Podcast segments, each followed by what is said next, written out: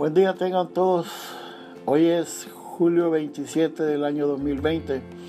Después de algún tiempo de no subir un nuevo podcast, he decidido comenzar de nuevo como resultado de un reajuste de pensamientos acerca del papel que debo jugar en el momento actual, de tantas dudas, de tanta incertidumbre, no solo en los Estados Unidos, sino que también en el mundo entero, porque todo apunta que la mayoría de los seres humanos no han comprendido la gravedad de los acontecimientos alrededor de este.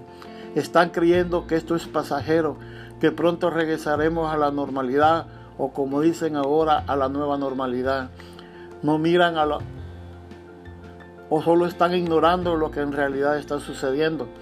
Estamos en una crisis en todas las áreas de la sociedad, en el área económica, financiera, política, educativa, de transporte, el sistema de salud casi a toda su capacidad, una profunda crisis moral en que el ser humano hace lo que cree que está bien para él sin importarle los demás.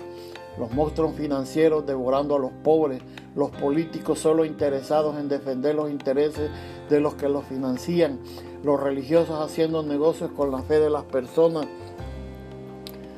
engañándolos con doctrinas alejadas de la verdad, plasmada en la Torá, alejándonos de ella para complacer sus intereses mezquinos, pero sacándonos a ella cuando es, cuando es beneficioso para sus intereses.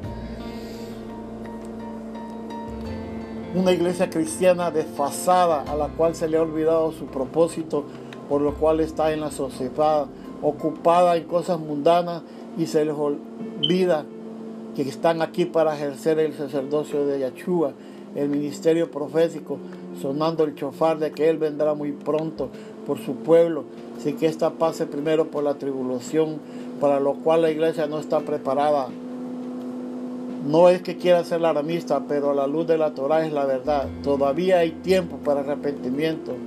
Busquen allá a Chua mientras pueda ser encontrado.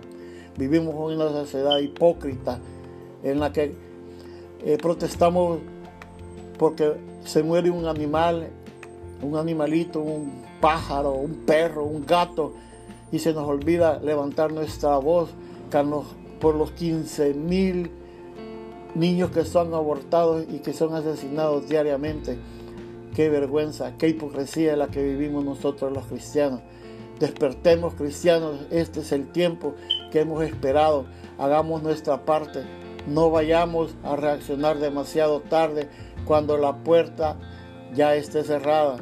Saludos y bendiciones a todos. Nos esperan cielos nuevos y tierras nuevas. Shalom. Hasta luego.